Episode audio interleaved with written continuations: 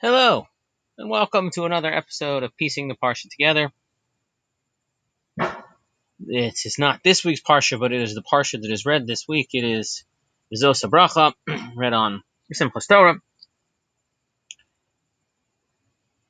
And one of the things that jumped out at me a couple years ago about Zos Habracha is that the brachas that Moshe gives to the Shvatim, which is the bulk of the Parsha, do not seem to follow any order that we have been given for the Shvatim up until this point in time. It certainly doesn't go in chronological order. I think Reuven is first, and then I think uh, Yehuda, and certainly the rest of them are not in order.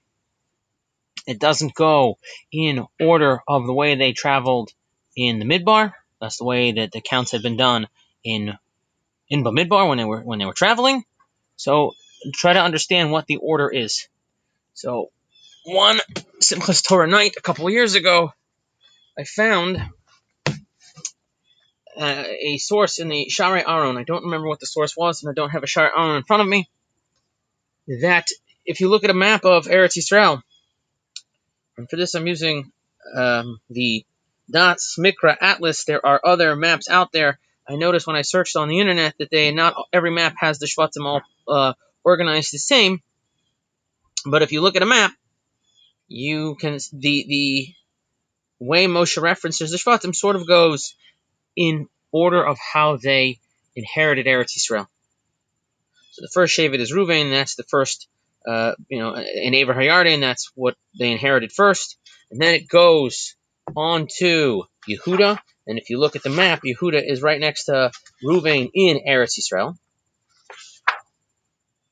Levi doesn't get an inheritance, so there's nothing there, but they're scattered throughout. Uh, Shimon, for that matter, Moshe points out, is also in part of Yehuda. And then the next Shevet mentioned is Binyamin, which is just above Yehuda in the the on the map. And then it has Yosef. Yosef is Ephraim and Menashe. Ephraim is above Binyamin and Eretz Yisrael. Menashe is above Reuven and Chutz La'aretz, as well as above Ephraim and Eretz Yisrael. And then you have Zvun and Yisachar.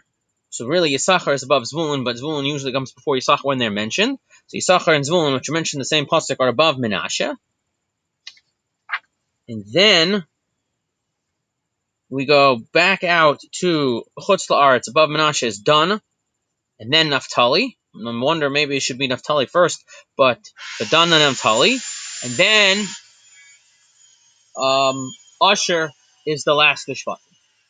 So that is um, how the Shvatim are are given the brachas by Moshe.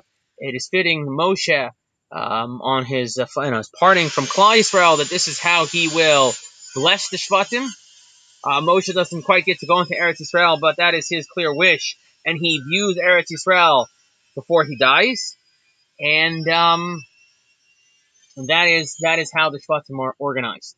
Again, if the if the whole purpose taking Bnei Israel out of the Mitzrayim was to bring them into Eretz Yisrael, it is perhaps not surprising and maybe a fitting way to end that the uh, way they are given a bracha is the way they are settled into Eretz Eretz Yisrael.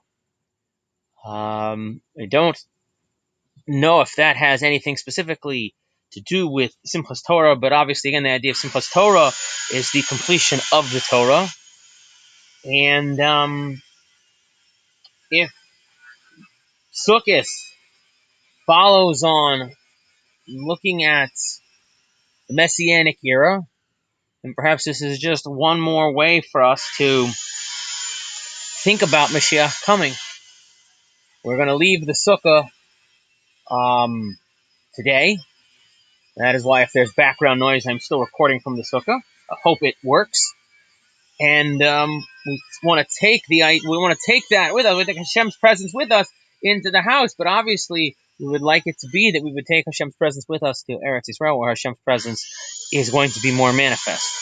So, what a way to you know end the Yomim Tovim season of Tishrei, as well as the Torah, with a focus on the future that we hope that we'll be able to go into Eretz Yisrael and I'm excited um, sort of wraps up. I think this is the 25th episode that has been recorded, and um, this will be the end of the first season of this podcast, and where I start Bereshis, which hopefully will be later this week.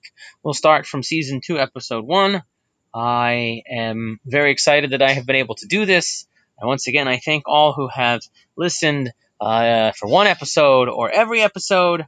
Um, and uh, hopefully, we'll get to go through the Torah and figure out exactly the way Hashem wants us to take the lessons of how He structured it through another cycle. With that, I wish everyone a good Yom Tov. Uh, thank you for listening. See you next time.